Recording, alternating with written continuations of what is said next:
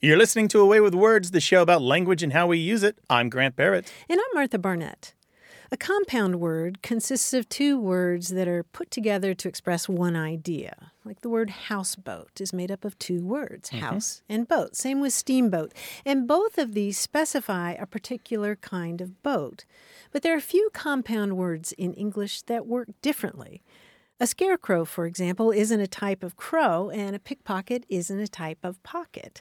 And words like scarecrow and pickpocket belong to a small category of compounds that name people and things by describing what they do. And the interesting thing is that centuries ago, there was a real fashion for forming words like this, and it was a whole lot of fun, like a quake breach. Can you guess what a quake breach is? Uh, somebody who's shaking in their boots? Yes, yes, or in their breeches. In their breeches, Yeah, okay. they're a coward or a saddle goose. What about a saddle Somebody goose? who's a bad horse rider? well, somebody who's a fool, who's silly enough to try to saddle a goose, which, Oh, if you've had experience with geese, is not so easy. And Brianne Hughes is a linguist who spent years studying this category of words. Technically, they're called agentive and instrumental exocentric verb noun compounds. What? But she calls them cutthroat compounds. Oh, that's better. Because cutthroat is another example of that. Right. It's not a type of throat. And she's collected more than 1,200 of these. Like, for example, a scrape gut. Any guesses? Uh, somebody who Scrape tans hides? I would have thought the same thing, but it's a violinist. Oh, okay. Very good. Yeah, or tangle legs. I like this one. Somebody who's not a sure footed dancer?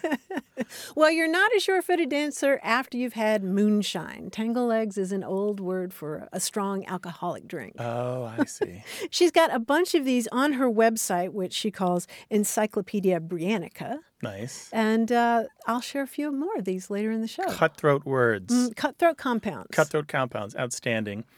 Well, A Way with Words is a show about all facets of language. We know you say something weird in your house or your workplace, or you came across a phrase in your reading. We'd like to talk about it. 877 929 9673 or email words at waywordradio.org. And you can talk to us on Twitter at WAYWORD. Hello, you have a way with words. Hi, this Hi. is Todd Shippey calling from Fond du Lac, Wisconsin. Hey, Todd. Welcome to the show. What's up? Well, I have two complaints. I was a firefighter, paramedic for a long time, first in Grand Rapids, Michigan, and then here in Fond du Lac, Wisconsin, right at the foot of Lake Winnebago. It actually, Fond du Lac is a French word that stands for bottom of the lake. Sure, yeah. And mm-hmm. it's interesting that these words followed me from Michigan back to Wisconsin. So my first one is smell. When we get dispatched to a gas leak, they'll say, respond to such and such an address for a smell of gas. And it's not a smell of gas, it's an odor of gas. When I get there, I'm going to try to detect the odor by smelling. Have you run into that before? So, uh, so you're arguing that the s- smell shouldn't be a noun? No, it should be a verb, right? You smell an odor. You don't smell a smell. It's both. It's been a noun for and a verb for 900 years. You're saying that I'm that I'm wrong on that one. Okay. Uh, you sound like a because great that's been guy. a constant argument. I'm saying it's not a smell; it's an odor. You sound like a great guy, and as a fireman, I salute you. But yes, you're wrong on this particular thing. Okay. Now I know I'm not wrong on my next one. My second one is oriented, orientation. Yeah. When a patient is alert and oriented, not orientated. People call into the hospital and we say we have a patient that is alert and orientated times three. And I think that you orientate somebody, they go through an orientation. When they're done, they are then oriented. Okay.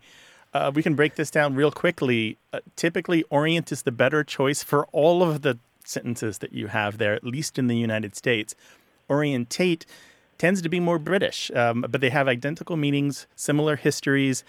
Uh, the but there's a little bit of stigma against orientate because it sounds so unusual to the American ear. So you go through an orientation period, and Yeah. when you're done, you still are orientated, not oriented. Either one, whichever you prefer. It's a style choice, so maybe you need a style guide in your. It sounds like you need a style guide in your firehouse. So you have a firefighter that was wrong on both accounts for my main gripe from Michigan all the way to Wisconsin. I will tell you something, Todd. I have never been called out to help people with a gas leak, so props to you. True. Well, I hope you never have to. so you have your area of expertise, and we have ours, and let's just both be great at it. All right. Oh, it sounds good. Thank you very much. right. Take care. Have a great day. Thanks, Bye. bye. All right, bye bye. A plus to Todd, right? Going out to the gas leaks and thinking about language on the way. I know, I wonder if right? there's a, should have asked, is there a dictionary in the trucks? yeah. kind of like there's a Bible in every hotel room. Maybe every fire truck should have a dictionary. Yeah, yeah. I wanted to ask him about involved. You know how they always say that the house is involved? Yeah, what does that mean in fire? completely on lingo? fire. I oh, completely on fire, yeah. right?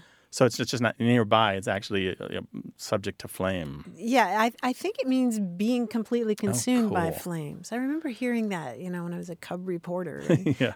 hearing the dispatches. Everyone has a work conversation that goes pretty much like Todd's, and this is the kind of thing that we love to talk about on this show. Call away with words 877 929 9673. Hello, you have a way with words. Hey, this is Sydney. I'm calling from Indianapolis, Indiana. Hello, Sydney. Sydney, welcome. Hey. What can we do for you? Thanks for having me. Um, Sure. I was reading the narrative of the life of Frederick Douglass a few weeks ago, um, which I know sounds kind of obscure, but anyway, um, in it, he used the word stereotyped in a way that I had never heard before. And I was wondering if the way he used it is, is connected to how we use it. So his sentence, let me find it. It says, Straight away, a meeting was called among the colored people under the stereotyped notice, business of importance. So he's talking about like the newspaper. Mhm. So I just kind of wanted to know about that use of stereotyped and, and how we use it today, I guess. So, Mhm. Boy, what a great example of the old use of stereotype. Right. If I were still making dictionaries, I would choose that as a quote because it's nicely put. Yeah, it's really great. The term stereotype, as we use it today, usually refers to a fixed idea that you have about somebody or, or a group, mm-hmm. right? right. Yeah. But this sounds like it's referring literally to the origin of that sense of stereotype because stereotypes originally were a kind of printing uh, a tool. You would just have a stereotype, which was one block, like a metal block that had the images or the letters on it, and you printed with that. And stereotype comes to us via French, and it goes all the way back to Greek words, uh, stereos, which means solid, and type, which refers to, or the, the term that gave us type that refers to a, a dent or an imprint. And so it's a, it's a method of printing, Oh, wow. stereotyping. Yeah, just to be careful, Yeah. though, I, it it actually is relatively new. It doesn't predate movable type. What it is is where you mm. take the type and you cast it. Um, you. Ah, cast you a go. mold Yeah. from that, and then you make a plate from that mold, so that you can then reuse the type for other purposes. And you've got this plate from the mold that you can continue to use to print from while Oh, you're using your type for other things. Right. And uh, what's interesting too is that we also get from that same notion the idea of the word cliche, which comes from the French words that, that may have to do with the sound of that metal. Right, cliquet or cliche. It's very similar sounds, meaning to click or make the noise. Uh-huh. Yeah. Oh. So we start out with the printing process, and people start to recognize the value of something that is identical, and then refer to other things that seem to be identical to something else in a figurative sense or non-literal sense. Yeah. Oh, wow. So there's like that connection that I was mm-hmm. really looking forward to. Mm-hmm. Oh, that's so cool. Well, Sydney, thank you so much for calling. If you come across anything else in your reading, just let us know. All right. Yeah, I definitely will. Thank you guys so much. All right. Take care. You too. Bye-bye. Bye-bye. Bye bye. 877 929 9673.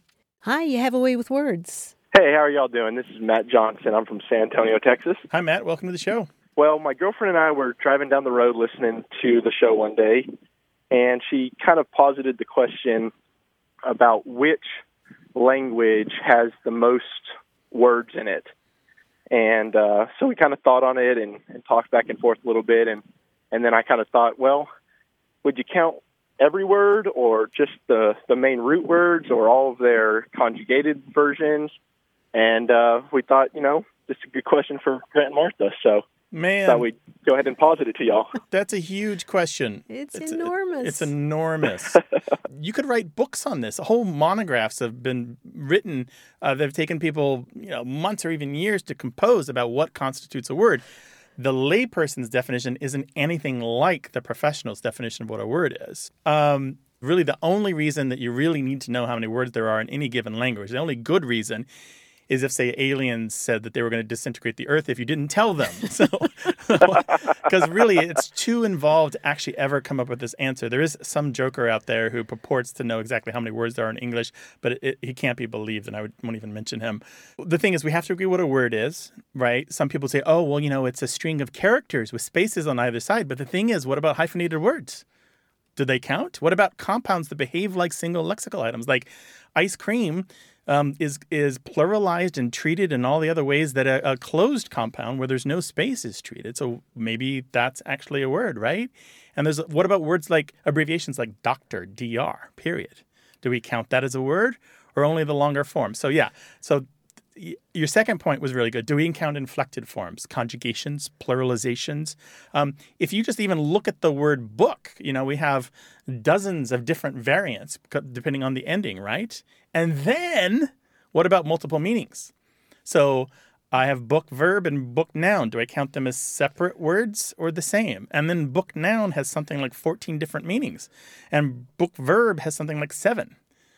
So, yeah, so there's no really good way to come up with this answer. And really, it's just an exercise in futility. I mean, if you're immortal, if you're going to live forever, this is a task for you. well, it's good to hear that because we uh, we looked it up on, on Google and found an Economist article that she kind of briefly read through, and at the main point of it was why do you even care? Yeah, um, yeah that's so, point. well, what I often tell people when the when people ask about the number of words in English, just out of curiosity, I say, look, there are possibly as many as 15 million different chemical formulas alone, chemical names like the stuff you see on the back of your shampoo bottle. 15 million oh, wow. different ways to put those prefixes and roots and suffixes together to come up with all these actual real chemicals. And we don't count those, but so you're talking millions just to start, right? And then if you say, right. well, only the common ones, well, why not the archaic ones? What about the stuff that's in Shakespeare that nobody uses anymore? Why wouldn't we count that? You know, if I'm ever bored one day sitting around twiddling my thumbs, I will. Uh, I'll kind of ponder on it a little bit yeah, more. yeah. If if immortality comes your way, you have a great task to undertake. And please share. Thanks, Matt. Take care now. Thank y'all. Take care. Bye bye. 877 99 9673. More about what we say and why we say it. Stay tuned.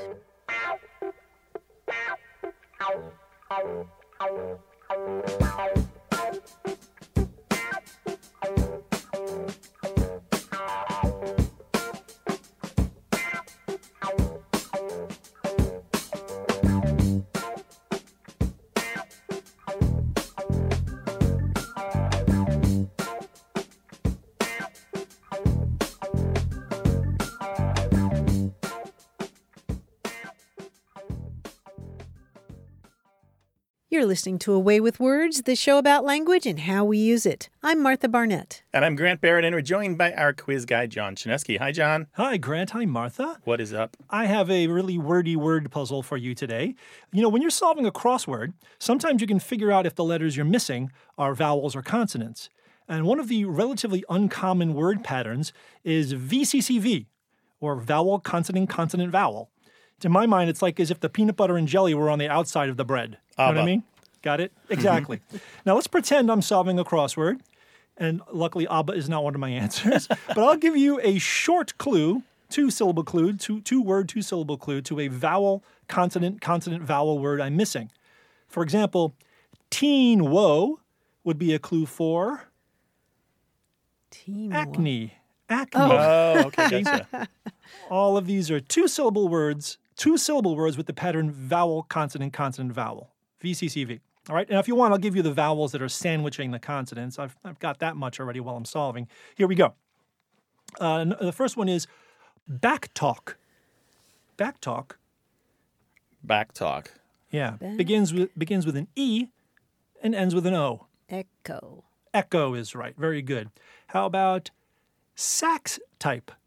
Alto. Alto, good. yes, mm. very good. I said all of these are two syllable words. Wheel bar. Wheel bar, like a tire Wheel, iron? Wheel bar. Mm, not Crow, a tire iron, like but a crowbar. But, it, but it's a bar. An, how about an yes. axle? Axle is correct. Vowel, consonant, consonant, vowel. Right. How about brown shade? Ecru. Ecru. Yes, oh, very I was going to say umbra, but Uh, that's um, Latin. Sorry. Yeah, that's okay. and that's we, five. we, we allow a, a Latin here. Oh, it's it is. Sure. How about uh, proof word? Proof word. Proof word. Yes. Um, Ex- Proof. No, not exam. That doesn't work. Um, proof. Is, is it evidence. alcohol proof or Yeah, that's what I was mathematical wondering. proof? No, math. Well, more like a philosophical proof. Oh. Oh. So a logical thing, maybe? Um, Yeah. Begins with an E, ends with an O. Ergo. Ergo. Oh. Yes. Very good. Arm bone. Arm bone. Olna. Ulna. Ulna. Vowel, consonant, consonant, vowel. Very good. Take back. Take back. Um, Take back. Take back some. Undo. Oh, Undo. good. Yes, very good. Con- control Z, as it were. Uh, big brute. Um, Ogre. Ogre Nice. is right. Very nice, Martha. Uh, finally, this one's a tricky clue. South side. with the crossword puzzle question mark Question means mark pun. at the end. That's right. Oh, Um, south side. Oh, oh, Yeah? I got, I got it. I What is think it? Yeah. for south side, I would say okra. Okra is right. Yes, very good, Martha. That's great. oh, a It's the kinda- southern side A dish. side dish, yes. South side okra. Okay, that's my uh, quiz for VCCV, vowel, consonant, consonant, vowel. So you guys, Outstanding, were- John. Stuff. We- Fantastic. thank you very much. We'll talk to you next week. thank you. Talk to you next week. And if you'd like to talk with us about language, call us 877 929 9673 or send your questions and comments and stories to words at waywordradio.org. Música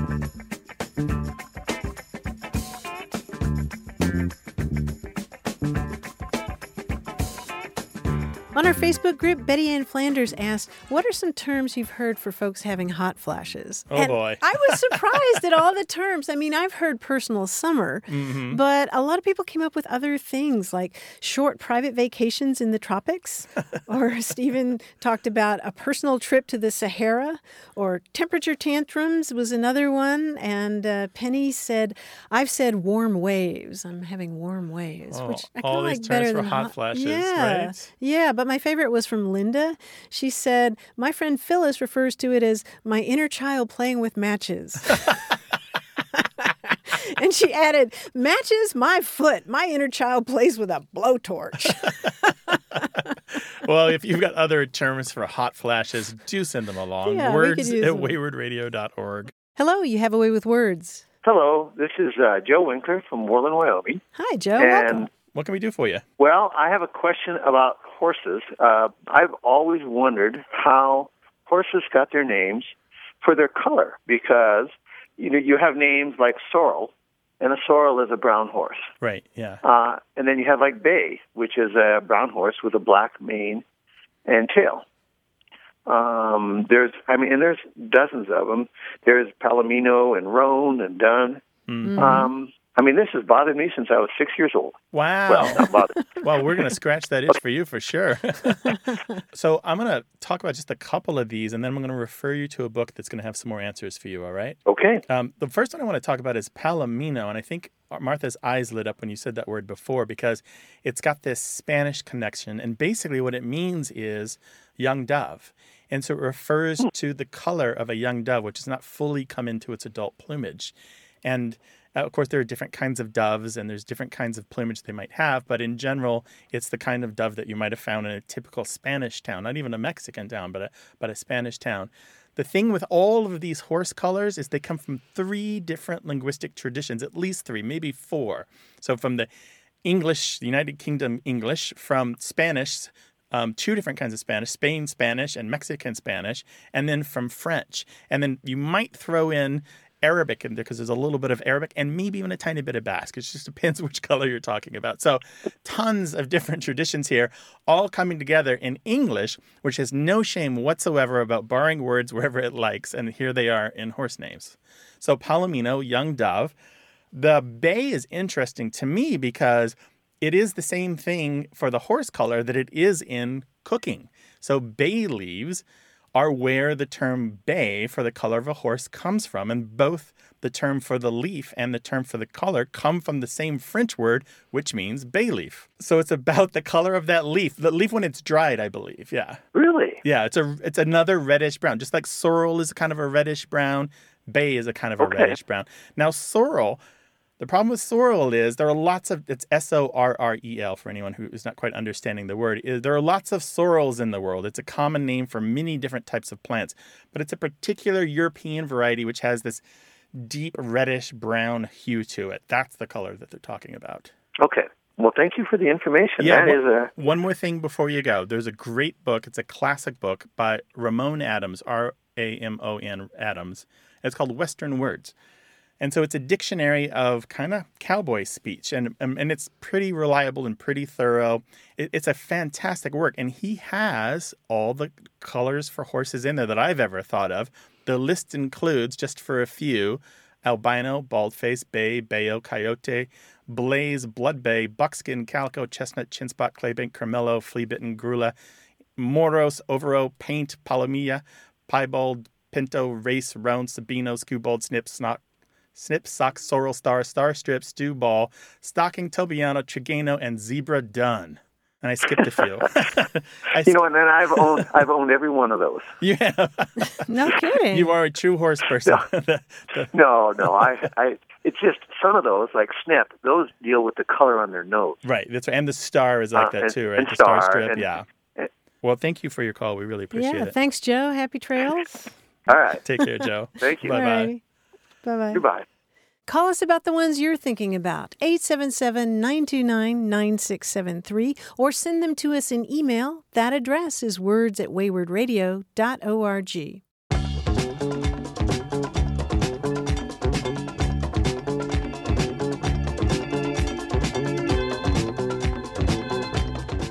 I mentioned cutthroat compounds, which are a particular type of compound word, and the fact that linguist Brianne Hughes has collected more than 1,200 of these, a lot of them really old. Like another one is smell feast. Oh, I think I know this one. This Yeah. is somebody who um, invites themselves to your meal. Yes, yes, uh, like a parasite or a greedy sponge or somebody who walks by your house and smells whatever is cooking and just happens to stop in at that moment. A smell feast. I like that one. And smell fungus is a discontented person or a grumbler or a fault finder. Oh, so maybe they have a look on their face like they smelled a nasty Yeah. fungus.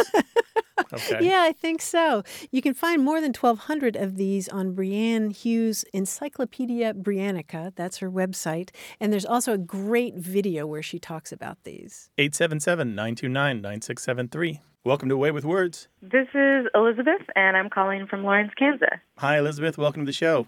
Well, I wanted to ask you about the name um, of a large flying insect, which I grew up calling a gollywampus, which um, to me reminds me of like Lewis Carroll and the Jabberwocky or something. But I Mm. always grew up calling these large insects that would get into the house, particularly in the summertime, and they kind of look like flying daddy long legs with wings. So just really large flies with really long legs that kind of stumble around and sort of seem to be like wampus, wampus, wampus, and just bumping into things. um, and so this was a normal thing to call them for me. But when I first got married, um, I was in the kitchen of a rental house and maybe the back screen was open an inch or something, and one of these got inside, and I shouted at my husband, Nathan, kill the gollywampus. And he was in the other room, and I think he thought I was having a stroke or something. He was like, what? What are you talking about? And I pointed at the insect, and he's like, that's a, that's a, like a large fly. And I was like, it's a gollywampus. And so then we, you know, had to do a bunch of Googling, and we determined that it's um, a crane fly. hmm But I was just wondering where where gollywampus came from. Elizabeth, I'm I'm loving this story and wishing I were a crane fly on the wall to watch it. These are the ones that are often mistaken as mosquitoes by people who don't know better, right? But they're bigger than mosquitoes usually, They're aren't they? really big. Yeah, Yeah. they're Really they're big. pretty large. And they're kind of clumsy. They fly pretty slowly and they're not particularly intimidating. It's just, you know, a large flying insect, which Right. can be alarming. Right. These insects go by a lot of names that sound similar to that. A lot of people call them gallinippers. Hmm. Have you heard that one? And No. yeah, there's Gallynipper and Gabbernapper and Gallowopper and Granny Nipper, Granny Nipper. Oh, which sounds very ominous, doesn't it? yeah. It may have been influenced by the term golly whopper, which is a term in the South that's used for something that's really extraordinary, like extraordinarily big or something like that.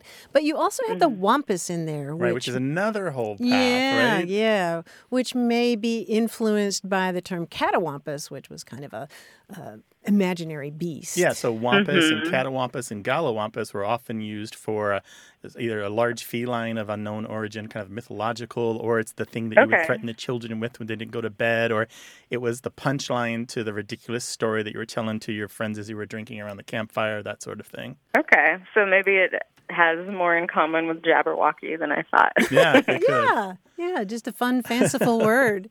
But you definitely need to keep calling it that, Elizabeth. oh, I will. I mean, I haven't stopped. I think I just, my husband will correct me. He'll be like, "It's a crane fly," and I'm like, "Well, no, it's a gollywampus. Well, Elizabeth, thank you so much for calling. yeah." Thanks for answering my question, and I love the show, and we'll keep listening. Take care. Bye. Bye bye. Well, what's the word you're debating in your household? Call us about it. 877 929 9673 or send it to us in email. That address is words at waywordradio.org.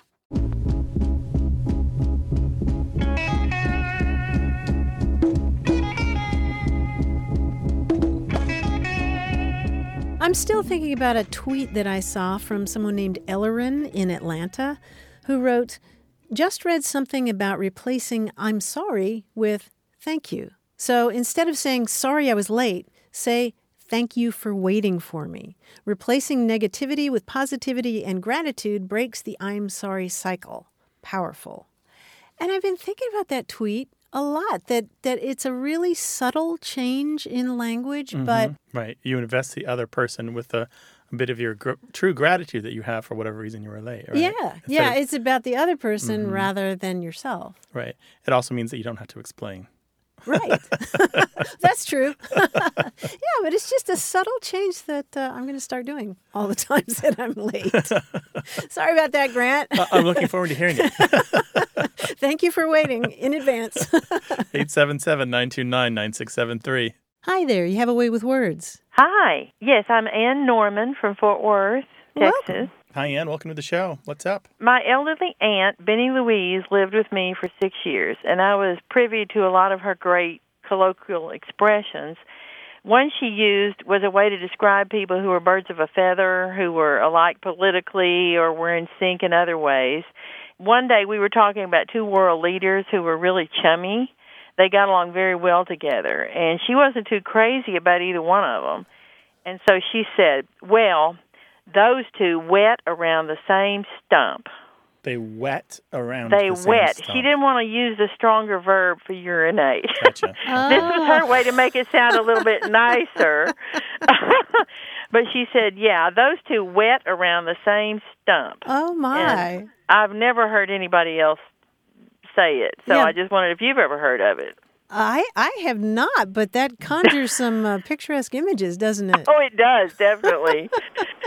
There is a similar expression which is a little more common, which is they someone smells around the same stump. But Yeah. It's exactly the Uh-huh. same meaning if you know that one. Mm-hmm. Yeah. Uh huh. On Google Books, there is one novel from 1999 that uses wet around the same stump in the same way that you're talking about. Meaning that, Really? meaning that they pal around. Yeah, it's, and Oh, it's well- about, it's called Virgin of the Rodeo. I think it's, Oh, uh, I'm very familiar with that with that book. You oh, are? are you? A friend of mine wrote that book. Oh, Yeah. I wonder if Is she that Okay, great. All right. Well, I have to go look at it. Okay. Well, All ask, right. ask Sarah Bird if when she wrote Virgin of the Rodeo, she'd heard that expression from you or your She aunt. heard it from me, I think.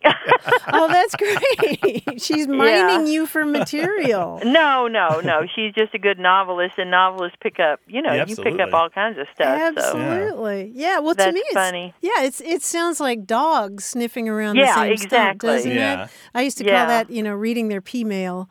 Uh huh. Yeah. you know, there are a bunch of expressions that have different meanings, but they all involve the stump as a source of contention or a problem that needs to be solved. And I'm not really seeing it here, but I'm throwing it out there for what it's worth. Um, there's an expression two ways of getting around the same stump, meaning two ways to solve a problem. Mm-hmm.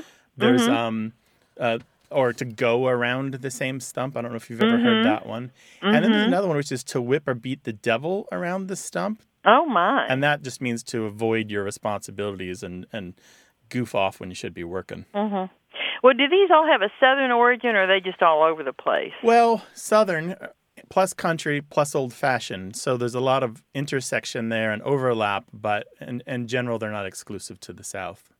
You know, Uh-huh. the South has hung on to some things that once used to be more general American.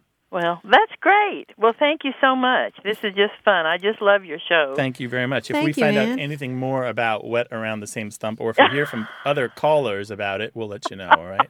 okay. Take care Thank now. you so much. Bye, All right. Bye bye. Bye bye. Uh-huh. 877 929 9673.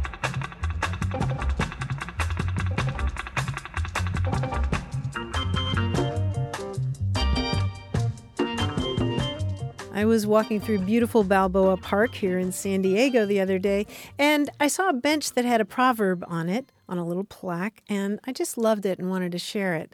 It goes, The best time to plant a tree was 20 years ago. The next best time is now. Oh, that's nice. Yeah. Yeah, so much wisdom distilled in a little proverb like that. Yeah, that. I've heard stories about. Uh, there are folk tales told about that, about the man who is planting all these trees that will take a hundred years to mature, and they're like, "Well, why Mm-hmm. Are you planting these?" He's like, "So that someone else may enjoy them." Right, right. He'll never enjoy their shade. Right. 877 929 9673. A Way with Words is a show about language seen through family, history, and culture. Stay tuned for more.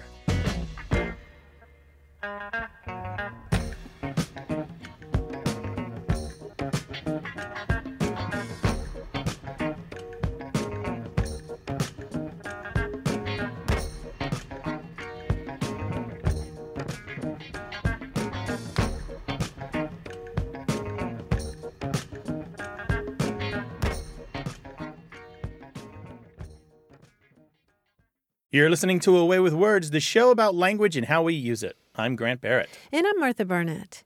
In his 1958 book, The Once and Future King, T.H. White did a kind of retelling of some of the King Arthur stories. And there's a passage from it that really spoke to me. And it goes like this The best thing for being sad is to learn something. That is the only thing that never fails. You may grow old and trembling in your anatomies. You may lie awake at night listening to the disorder of your veins. You may miss your only love. You may see the world about you devastated by evil lunatics, or know your honor trampled in the sewers of baser minds. There is only one thing for it, then to learn. Learn why the world wags and what wags it. That is the only thing which the mind can never exhaust, never alienate, never be tortured by, never fear or distrust, and never dream of regretting. Learning is the thing for you. That's beautiful. Yeah, there's something so heartening about that. It, it's a reminder to me that there's always something more to learn. As Right. much as much as we learn every week on the show from our listeners and from our research, there's always more to learn. And I like it as a replacement for worrying about the things that aren't going quite right around you because mm-hmm. the learning doesn't have to be interrupted by the the body having issues or the relationships kind of going south. It reminds me of something that I experienced as a kid, uh, less so today, where I realized that it would be a couple hours until dinner, but I was hungry and there was no snacking allowed. And I realized I could read a book instead, and it would fill me up and satisfy me in a way that almost was like food. And then when dinner came, I was fine. But I, I figured out that sometimes when I was tired and couldn't sleep, the book didn't put me to sleep, but it made me comfortable and ready to sleep, if that makes sense. So uh, the learning is very similar to that. It I think. does. It fills you up. Fills you up. 877 929 9673, words at waywordradio.org, and we're on Twitter at WAYWORD. Hi, you have a way with words. Good afternoon. This is Harry from Falls Church, Virginia. Hi, Harry. Welcome. What can we do for you? Well, I've been uh, interested in the word troll.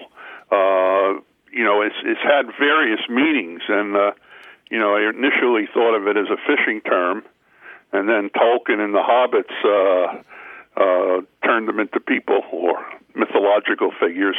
And now, in the uh, last year or two, you know, it's entered the political world. In fact, uh, recently the uh, Speaker of the House uh, used the word trolling in a sentence uh, describing uh, uh, some of our politicians. It's a uh, sort of mushy, and I don't know really, you know, how this is happening. Okay, okay, this is good. You've you've really hit some nice um, mile markers on the progress and the interrelationships of the different kind of trolls that we have here. Let me see if I can add a few more mile markers to kind of this map that you've got for troll. First, the Tolkien-esque troll is ancient. It goes back to at least Old Norse in a variety of different forms, referring to some mythological creature, often ugly, often vaguely magical, often a thing that you didn't want to encounter.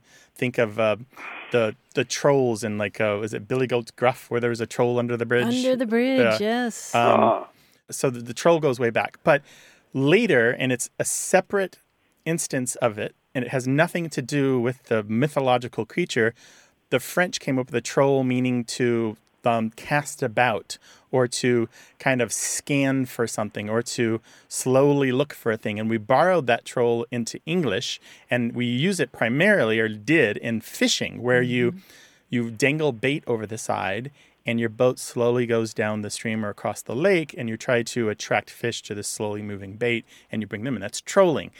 And so we fast forward to the internet. Um, very early on in the history of the internet as this big social phenomenon, people started doing what we now call trolling, which is saying outrageous things, sometimes that they didn't believe, in order just to get a rise out of other people, to get their goat, so to speak, or to just to bust their chops.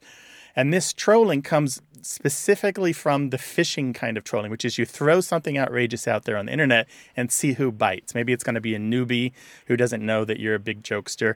Maybe it's going to be somebody on the other side of the political spectrum who you just know is going to be frothing at the mouth this this thing that you've said that you don't even really believe in. But obviously people know about the mythological trolls. So very soon, people who do trolling, which comes from fishing, were called trolls with the idea that they were ugly, undesirable beast that um, were causing all this mayhem, and you didn't really want them around. How's that sound? Wow. Yeah, right? language is weird, man.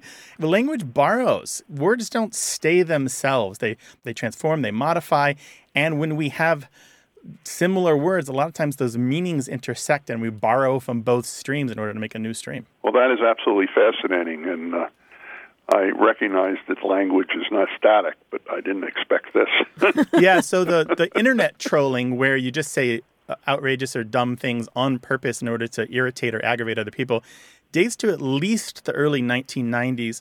A lot of times people will credit of the news group Alt Folklore Urban, but I've actually found it earlier than it's ever was ever mentioned in that news group in other places in Usenet in the in the news groups. Well, it's on cable TV with some regularity these yeah. days. Well, yeah. it's it's mainstream now. I am not surprised that you heard it on cable news or saw it, see it in the newspaper. It's like utterly mainstream because the internet is mainstream. I mean, we've we've been an internet society for going on 30 years now. Right. And as you said, the Speaker of the House used the term. Right. It's it's striking to me that it goes from the fishing trolling idea, mm-hmm. but also incorporates the the creepy guy under the bridge yeah. because that's what I picture when I think yeah. of internet trolls. You know, I think of somebody coming out from the, the dark nether regions. Well, there's this there's this interval period there where and I think this is important, Harry, the where the fishing trolling first became figurative and non fishing related in other ways before it arrived to the internet idea of trolling. So you can see people trolling for dates, mm-hmm. like going to the mall and trolling for trouble or trolling for information. Um, and there's another kind of correspondence here with pe- people that people often bring up, which is trawling, T R A W L, which is another kind of fishing where you throw out a wide net and see what comes in. And so that further kind of pollutes our understanding of the origins of this term. But fortunately, this one has been fairly well researched. I find some new things every time I look into it because new things are digitized uh, you know, constantly. And we have a pretty firm understanding of where this comes from now. Well, thank you very much. Harry, yeah, thanks so much for calling. Appreciate it. Call us again sometime. I love your show. Thank Take you care. very much. Take care now. Thanks. Bye bye. Call us 877 929 9673.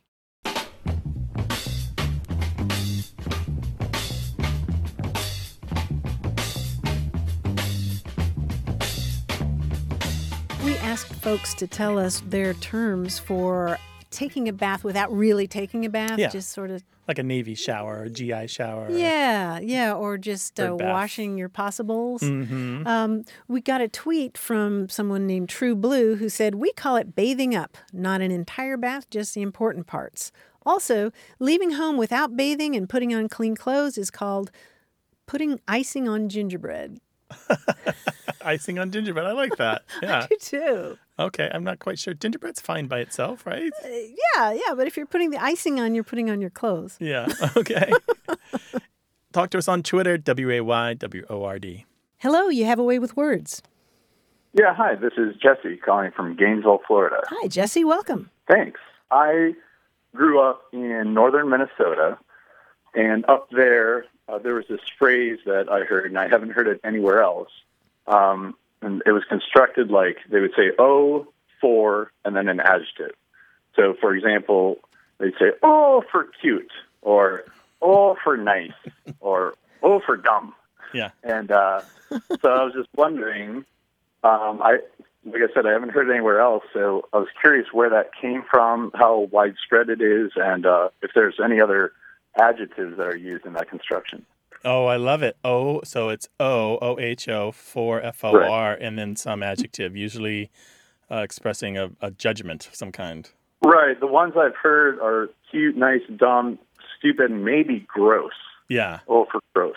Yeah, those are all familiar to me, and it is very Minnesotan. Um, occasionally, you'll find people saying it in in Utah and some other places, but it is widely known, almost to the point of being what I call a chamber of commerce expression, where people from Minnesota know that they say it, so they kind of say it because they say it. You know, it's kind of circular oh. reinforcement of the habit and the and the thing that they've got that differentiates them from other people.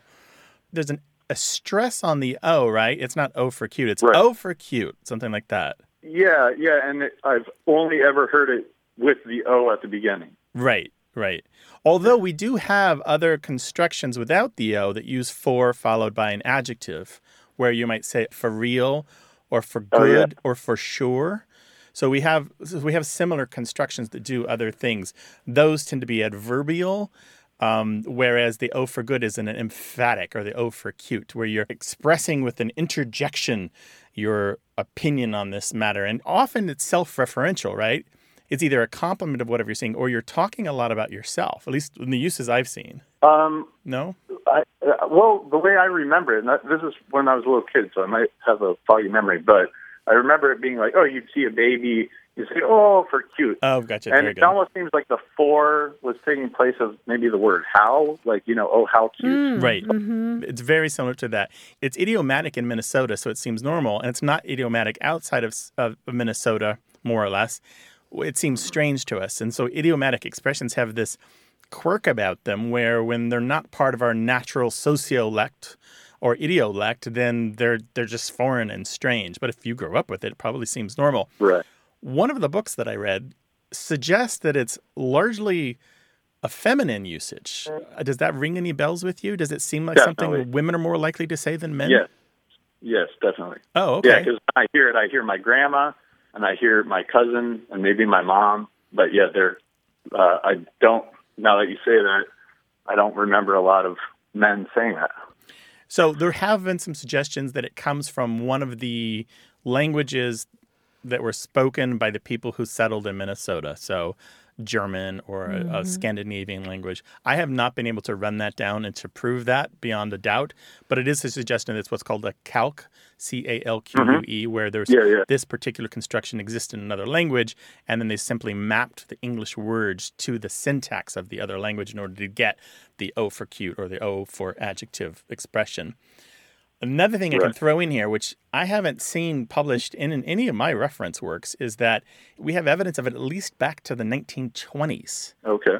Yeah, so it's got a long history here. We're talking nearly 100 years at least, and it's probably older than that. So it's no, it's nothing new. And it's still being used, I assume. Yeah, then? yeah. Oh, it's widespread. It's super common. You'll find it in online discussions and social media posts, and people just kind of unremarkably and unironically using it as ev- an everyday expression. I like it. I might adopt that. Oh, for nice. Oh, for fun. Oh, for this fun. has been fun. Thank you so much for calling. Jesse, thanks, bud. Thank you for answering my question. I appreciate care. it. Bye bye. All All right. right. Bye bye. Bye. Is there a word you've been wondering about? Call us 877 929 9673 or send it to us in email. That address is words at waywordradio.org. Hello, you have a way with words. Hi, my name is Amy Larson. I'm calling from Ishpeming, Michigan. Amy, what's on your mind in terms of language? I have a family word, and I want to know if it's a real word or if it's a word that we made up. Okay. The word is Grinslies. Grinslies. Grinslies. What's it mean? Grinslies. Is that like a very small bear? A s- small smiling no, bear. Uh, yeah, right. What is it? Grinslies are what's in the bottom of your cup. Say you're drinking maybe a cup of coffee, and there you get to the bottom, and there's Grinslies in it, so you don't drink the last swallow. Oh, gotcha. Oh, little okay. Grinslies. Like the leavings or the little residue. hmm Yeah. And this just sort of spontaneously generated within your family, you think? Well, I don't know because my mom said it has always used that word. My grandparents used that word. I use it. My children use it, and like people that we knew when, during my childhood, they knew what Grinslies were. Is that right? But since now that I've been here in Ishpeming, I've used it a few times, and people are like, "What's a Grinslie?" I'm like, "Grinslies, you know, Grinslies. It's a crap at the bottom of your cup." I got to tell you, I- I've never heard it, Amy. I, I don't know it. Grinslies are unknown in Ishpeming. Well, they're unknown in my Yeah. house in San Diego, too. Yeah. Oh my goodness. See, and I was I was wondering like if maybe we have a Danish and German with a little bit of Irish for our you know family background. I thought Mhm. maybe it was something from there that was translated incorrectly. Hmm. I don't think it's German. I don't know about the other uh, languages there. So, how would you spell it if you had to write it down? Uh, well, we have debated about this for years. Um, if it's a Grinslies, if there's more than one, it would be G R I N S L I E S. Okay, just Yeah. like it sounds then. Just like Uh-huh. yeah, Grinslies. You know, the only thing I can think of is it reminds me of a call that we had years ago from a woman who said in her family they called the little things in your pockets, you know, after you've emptied your pockets, maybe there's a little lint or just kind of crumbs yeah. or something. They called those greebles, and it sounds like sort of the same thing. but um Well, I, I could see that.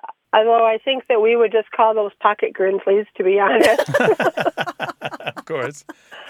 I love that. We there are lots of words for this kind of thing, but I don't know of anything along the lines of Grinslies. No, so if you have a little alcohol left over in a bottle, it's a heel tap. Do you know that one? I don't. Or left over in a glass.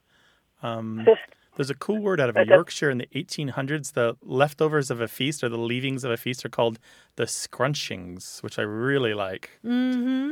All right, that's pretty cool. Yeah. Yeah, and that reminds me of an old word that I learned in college, orts. Oh, yeah. Do you know this? O R T S. You see it sometimes in crossword puzzles, but I learned it because I lived in a cooperative house on campus where we had 30 people and every person was supposed to cook one meal for 30 people each month. and so we ate really, really well because everybody wanted to show off for the whole dorm.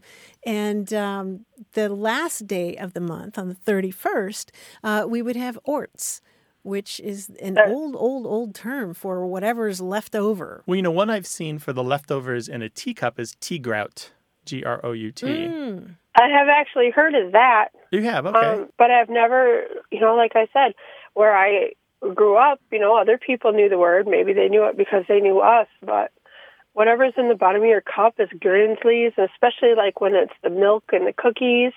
You never drink that last part. You give that part to the dog.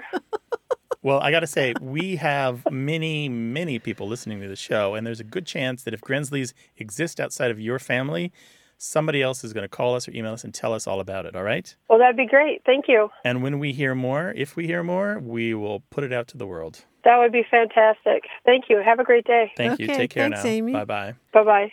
So if you know Grinslies, referring to Mhm. the leftovers or the tiny little bits left over in a teacup or coffee cup or the there should be a word the for that, crumbs right? maybe in the bottom of the bread basket when the bread is all gone. Uh, if you use Grinslies for that or something else, give us a call 877-929-9673 or send in an email to words at waywordradio.org. Want more A Way with Words? Listen to years of past episodes at waywordradio.org or find the show in any podcast app or on iTunes. Our toll free line is always open, so leave us a message at 877 929 9673 and we'll take a listen. We love to get your messages at words at waywordradio.org or hit us up on Twitter at W A Y W O R D and look for us on Facebook. This program would not be possible without you. Grant and I are out to change the way we listen and think about language, and you're making it happen. Thanks also to senior producer Stephanie Levine, director and editor Tim Felten, director Colin Tedeschi, and production assistant Emma Kelman in San Diego. In New York, we thank quiz guy John Chaneski and that master of keeping it real, Paul Ruest at Argot Studios. A Way with Words is an independent production of Wayword Inc. From the Recording Arts Center at Studio West in San Diego, I'm Martha Barnette. And I'm Grant Barrett. So long. Bye bye.